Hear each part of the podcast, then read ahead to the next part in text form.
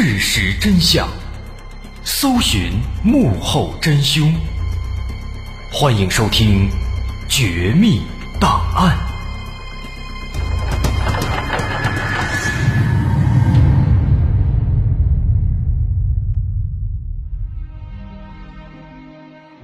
还原事实，探索真相。欢迎继续关注《绝密档案》，我是大碗。在上节咱说到，通过调查艾米的车子，警方猜测艾米曾经把车开到了牧场地区，有可能是在伊利诺伊州西北部的怀特塞德县。但是仅仅知道这一点还是不够的。对比之前的一些监控发现，在第二天。他的车子还没有这么脏呢，这说明他一定是在第三天去了某个地方，并在这个地方把蒂莫西交给了别人。第三天，艾米在沙利文食品商店被拍到的时候是在晚上八点钟，而他入住汽车旅馆的时间是晚上十一点十五分，这中间隔了三个多小时。但实际上，食品店到旅馆的距离是非常近的。开车只需要十几分钟，所以艾米一定是在这三个多小时里去了某个地方，可能也见了某个人。不过，就像之前提到的，在食品店和文具店的监控当中，都只看到了艾米一个人，因此可以推测，蒂莫西在第三天白天就被送走了。那既然如此，他为什么会在当天晚上？又消失了三个多小时呢，这其中一定是发生了某些事情。几天之后，警方还查到了一些更加让人震惊的消息。通过调查艾米的汽车最近几个月在高速公路上的交费记录，发现他在两三个月之前曾经两次开车走过相同的路线，这两次。可能是提前去踩点探路，或者也可能是去和某些人见面。但是不管怎么说，这趟旅程肯定是提前计划好的，他早就想这么做了。这件事儿肯定不是一时兴起。不仅如此，警方还在艾米的汽车后座上发现了一些干涸的血迹。经检验，这些血迹是属于蒂莫西的。这个血迹的发现让警方有些震惊。难道说蒂莫西并没有被送走，而是已经遇害了吗？难道是艾米先杀了孩子，然后又自杀了吗？如果是这样，这起案子似乎在向着最坏的情况发展。警方思考再三，最终还是决定把这种猜测告诉孩子的父亲詹姆斯。不过，詹姆斯在得知这个情况之后，反倒是帮警方解决了他们心里的谜团。原来啊，这些血迹可能是几个月之前蒂莫西流鼻血的时候不小心沾上的，那警方应该就是多虑了。这个谜团解开了，但是案件调查也基本陷入了停滞。本案最大的突破口很可能就在他们第三天的行程路线上。但是对于第三天能查到的线索实在是不够多。值得一提的是，艾米的很多东西也不见了，比如艾米的一些衣服，还有她的手机。那这个细节又意味着哪些问题呢？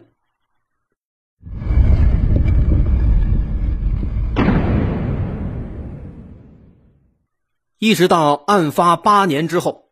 二零一九年四月三日早上，在美国肯塔基州的纽波特，一个男孩在街上缓慢的走着，他看起来十分虚弱和疲惫，脸上还有一些淤青和擦伤。早上八点左右，一位名叫克雷卡奈特的女性注意到了这个男孩，她来到男孩跟前，问他是否需要帮助。男孩虚弱的说：“你能帮帮我吗？”我被绑架了，现在我想回家。听到这番话呀，克雷卡立刻带着孩子来到了警察局寻求帮助。面对警察的询问，男孩表示自己之前被两名男子绑架了，他刚刚从俄亥俄州一家汽车旅馆里逃出来，他一直跑，一直跑，中间还经过了一座大桥，从俄亥俄州的辛辛那提一直逃到了肯塔基州。警察听了，问这个男孩叫什么名字，帮他寻找父母。男孩回答说自己叫蒂莫西·皮特森，今年十四岁，被那两名男子囚禁了七年多了。听到这个回答，警方非常震惊。八年前，蒂莫西失踪案件闹得沸沸扬扬，虽然不在一个州，但是他们也有所耳闻。而眼前这个男孩说自己的名字就叫蒂莫西，而且被囚禁了七年多，不管是名字还是时间，这都完全能对得上啊。于是当地警方马上联系伊利诺伊州警方，寻找孩子的父亲詹姆斯。与此同时，警方也进一步了解案情，试图搞清到底是谁绑架并且囚禁了这个孩子。男孩表示，那两名男子都非常强壮，都是白人。其中一个男的是黑色卷发，在脖子上有蜘蛛网一样的纹身；另一个男的手臂上纹着一条蛇，个子比较矮。除此之外呢，那两个男的开着一辆威斯康辛牌照的白色福特 SUV，上面画着黄色的卡通图案，左侧保险杠还被撞坏了。至于自己被囚禁的地方，男孩说，在这七年多时间里，自己被换了很多个地方，但都是在各个旅馆里。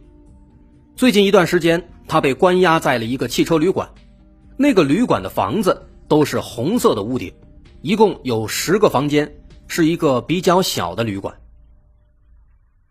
那根据男孩提供的这些信息，警方首先对辛辛那提和肯塔基州北部地区的所有汽车旅馆。都展开了大规模的排查。很快，经过排查，找到了十几家符合条件的旅馆。警方把旅馆的照片拿来给男孩辨认，但是男孩表示自己逃跑时太慌张，记不清了。好在符合条件的旅馆一共只有十几家，于是警方开始对这些旅馆逐一排查，询问是否有两个男人。带着一个十几岁的孩子在这里住过，但奇怪的是啊，所有旅馆都问了一遍，却没有找到符合特征的目标。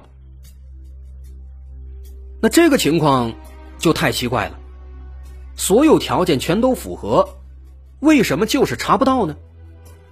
难道是男孩提供的消息不够准确吗？这种可能性啊，确实是存在的，毕竟。他一直被囚禁，又非常害怕和紧张，一些细节问题可能就记错了。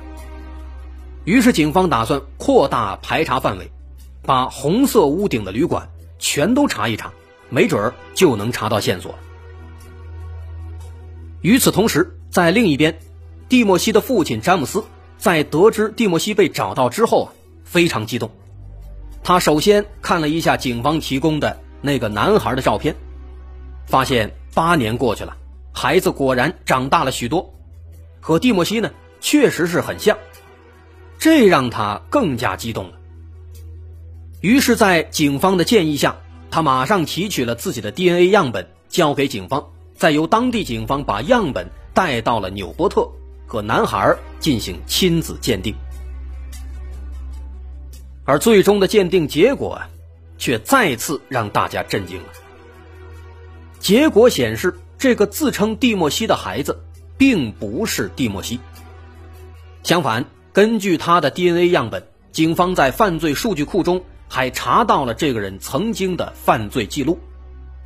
他的真实姓名叫布莱恩·里尼，他也并非十四岁，而是已经二十三岁了。这个布莱恩·里尼啊，其实就是一个骗子，在此之前。他刚刚因为盗窃罪和诈骗罪被判了一年多，前段时间刚刚放出来，这一出来就又开始行骗了。而且这个人可以说是诈骗成性。在警方的档案中，他有多达三次的诈骗记录。而他在精神方面啊，好像也有一些问题。当时警方问他为什么要冒充蒂莫西，他却回答说不为什么，他觉得自己就应该是蒂莫西。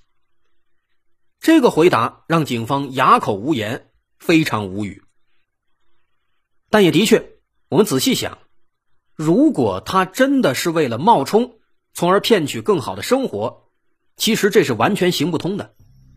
虽然说他和蒂莫西长得是有点像，但是。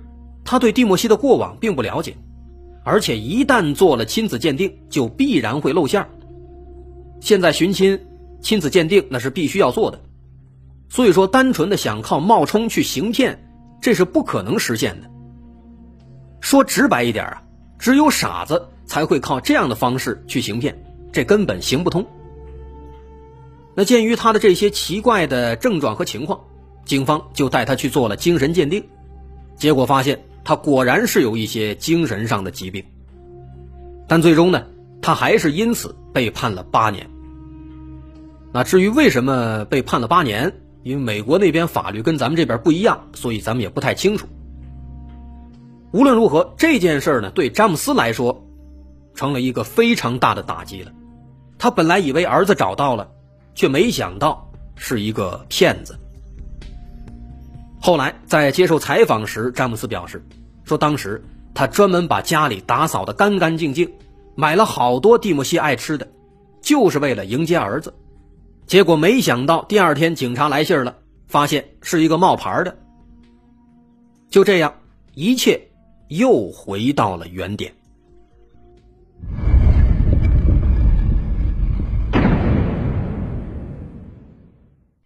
纵观整起事件。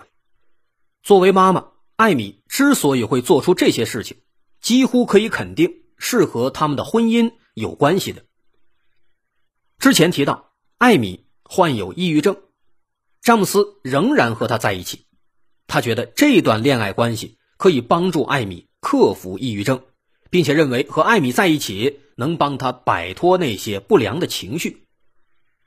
甚至有一次，艾米抑郁症发作，情绪变得非常不稳定。服用了大量药物，打算自杀，但詹姆斯仍然坚定的陪在他身边，不离不弃。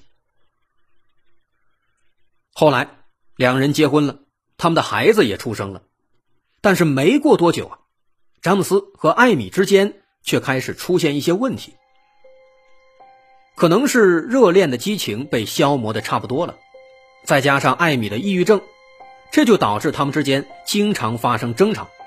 就像是艾米之前的两次失败的婚姻一样，又陷入了那样的恶性循环。而且艾米，她这个人呢，还经常喜欢把离婚挂在嘴边上。但即便如此，艾米曾经向自己的母亲表达过一种担心，她担心如果真的离婚了，法官会因为自己有抑郁症而把蒂莫西的抚养权判给丈夫。所以她一直都是嘴上说说。却从来不肯真正的离婚。那么这样的一种心态，似乎可以解释为什么他在电话里一直强调说蒂莫西是我的孩子。他可能真的是太怕失去了。那么由此也就诞生了一种猜测：有没有可能，在抑郁症的影响下，艾米想不开了，他先是杀害了自己的孩子，然后又自杀了？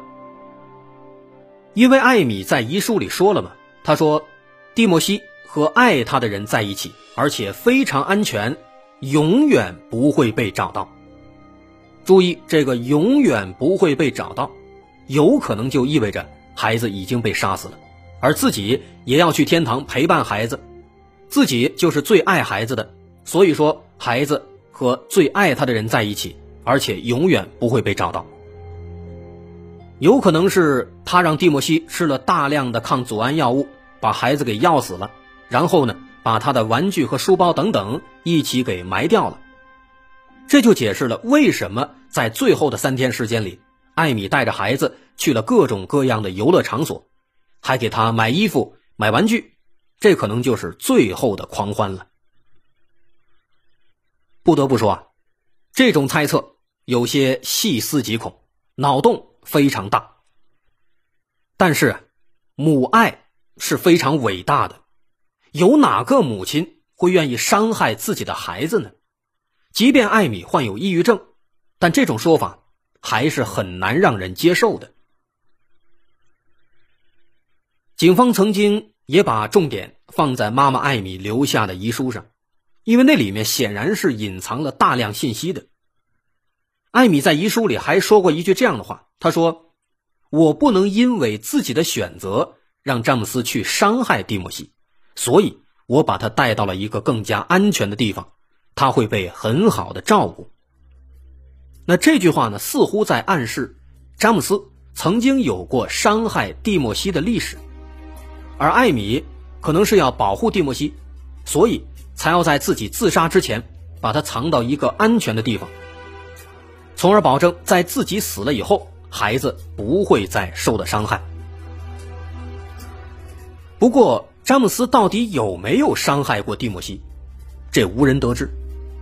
詹姆斯表示，自己和孩子的关系一直非常好，孩子的爷爷奶奶、姥姥姥爷对此也不知情，因此这个问题其实无解，只有詹姆斯的一面之词。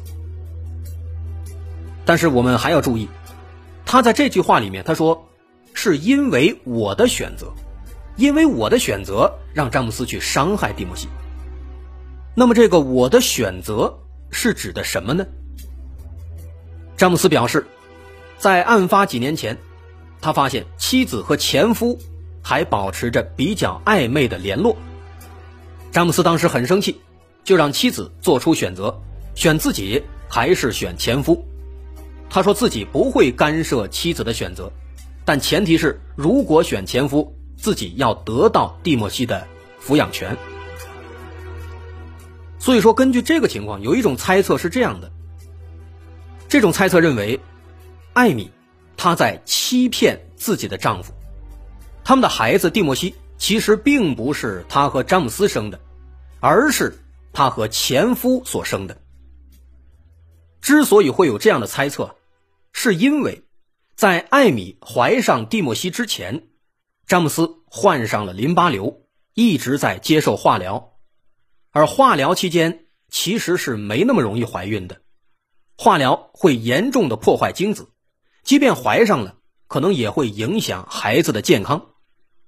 但是他们偏偏在那个时候怀上了，而且怀上之后生出来的蒂莫西非常健康。所以这种猜测也就出来了，认为这个孩子可能不是詹姆斯的，詹姆斯被绿了。那对于艾米来说，他可能就会担心这个事情被詹姆斯发现，因为一旦发现了，他就很有可能会伤害蒂莫西。所以，他才想把孩子送到一个安全的地方，然后再自杀。而如果真的是这样，那么现在孩子有可能就和前夫在一起。这种猜测啊，听起来是非常有道理的。警方当时也想到了，于是警方对两任前夫做了调查，但是没有发现任何问题。所以这个时候就又衍生出了一种新的猜测，认为这个孩子呢也不是前夫的，也不是詹姆斯的，而是艾米和一个小三儿、一个情夫一块生的。所以蒂莫西应该被送到了情夫那里。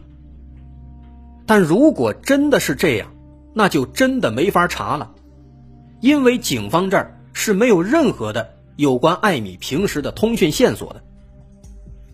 需要说一下。艾米的手机在二零一三年被发现了，在哪儿呢？就在当时那个旅馆附近的公路旁边的排水沟里。这个手机可能是艾米自己丢的，当时被发现的时候啊，已经经过两年的风吹日晒，都不成样子了。警方后来呢也调取了手机当中的信息，但是这些信息都很正常，包括他生前的一些通话记录、短信记录等等。都没有任何问题。那从这个角度来看，情夫的可能性也就随之减小了。所以说，分析来分析去，到底是哪一种情况，到现在也很难说。总而言之啊，这起案子有太多太多的离奇之处，其中也潜藏着很多谜团，至今都没有解开。但十一年过去了，这些谜团似乎也早已被遗忘了。蒂莫西还是没有回来，艾米到底是如何死的，至今也还都没有搞清。这起案子就这样成了悬案了，我们没有办法，只能盼着有一天，蒂莫西能自己寻亲，自己回来。我是大碗，有关这个离奇的失踪的故事，咱们就说到这儿了。如果您喜欢，欢迎关注我的微信公众号，在微信搜索“大碗说故事”。点击关注即可。感谢大家收听，我是大碗，咱们下回再见。